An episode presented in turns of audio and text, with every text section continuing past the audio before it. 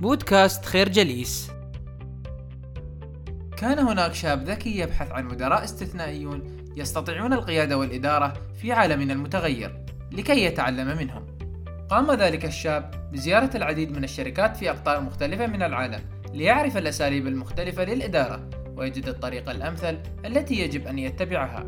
فوجد في بعض الشركات مدراء يتخذون سياسة استبدادية قاسية مع الموظفين فتفوز مؤسساتهم بينما يخسر الموظفون العاملون هناك. وفي المقابل وجد أن بعض المدراء يتخذ سياسة ديمقراطية لطيفة مع الموظفين فتخسر مؤسساتهم ويفوز الموظفون. لذلك كان لزاما تحقيق التوازن بين مصلحة الشركة والموظفين حتى يصبح المدير مديرا متميزا.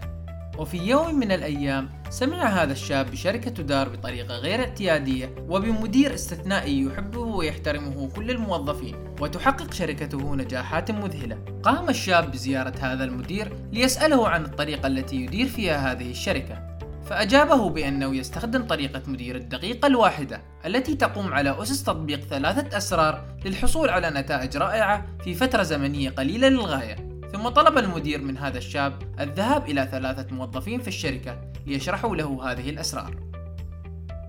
الفكرة لا يعتبر استخدام القسوة أو اللطف الطريقة الأمثل لإدارة الموظفين.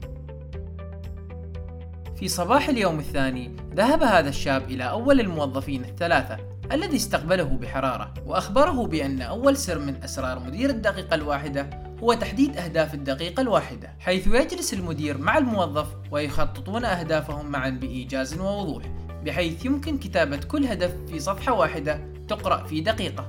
يقوم المدير بمتابعة هذه الأهداف بشكل دوري بحيث لا يتطلب منه مراجعتها إلا بضعة دقائق. كما يشجع المدير الموظف على التوقف للنظر لما يفعل ويتأكد أن سلوكه يتوافق مع الأهداف المحددة. فإن كان هناك تباين فيقوم المدير بتشجيع الموظف بإعادة التفكير بما يفعل ليدرك أهدافه بصورة أوضح. الفكرة أهداف الدقيقة الواحدة توفر الوقت والجهد وتجعل الموظف يركز على أهم أعماله. بعد أن تعلم الشاب السر الأول، توجه لمقابلة الموظف التالي. جلس الشاب معه وبدأ الموظف بإخباره بأن السر الثاني لمدير الدقيقة الواحدة هو إشادة الدقيقة الواحدة. حيث يقوم المدير بضبط الموظف وهو يفعل شيئا صائبا ويقوم بالإشادة عليه في أسرع وقت ممكن فيعرف الموظف فورا أن ما فعله كان عملا صحيحا. ثم يخبر المدير الموظف برضاه وسعادته بهذا الفعل وفائدة هذا الفعل للشركة.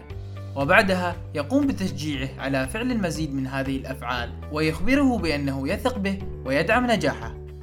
الفكرة ساعد الناس على تحقيق إمكاناتهم الكاملة واضبطهم وهم يفعلون شيئا صائبا. أخيرا قام الشاب بزيارة الموظف الثالث لكي يتعلم منه آخر أسرار مدير الدقيقة الواحدة. رحب الموظف بالشاب وجلس معه ليخبره بأن السر الأخير هو إعادة توجيه الدقيقة الواحدة. فإذا قام الموظف بفعل عمل خاطئ توجب على مديره إعادة توجيهه بأسرع وقت ممكن حيث يقوم بالتأكيد على الحقائق ويستعرض الخطأ بشكل دقيق ومحدد. ثم يعبر عن شعوره حيال هذا الخطأ ويوضح أثره على نتائج الشركة. وبعد ذلك يصمت المدير لثواني معدودة حتى يسمح للموظف بأن يشعر بالقلق عما فعل. وبعدها يقوم بتذكيره بأنه أفضل من ذلك وأنه يحسن الظن فيه ويثق به. الفكرة إننا لسنا مجرد سلوك. إننا الشخص الذي يدير السلوك. نشكركم على حسن استماعكم. تابعونا على مواقع التواصل الاجتماعي لخير جليس. كما يسرنا الاستماع لآرائكم واقتراحاتكم. ونسعد باشتراككم في البودكاست.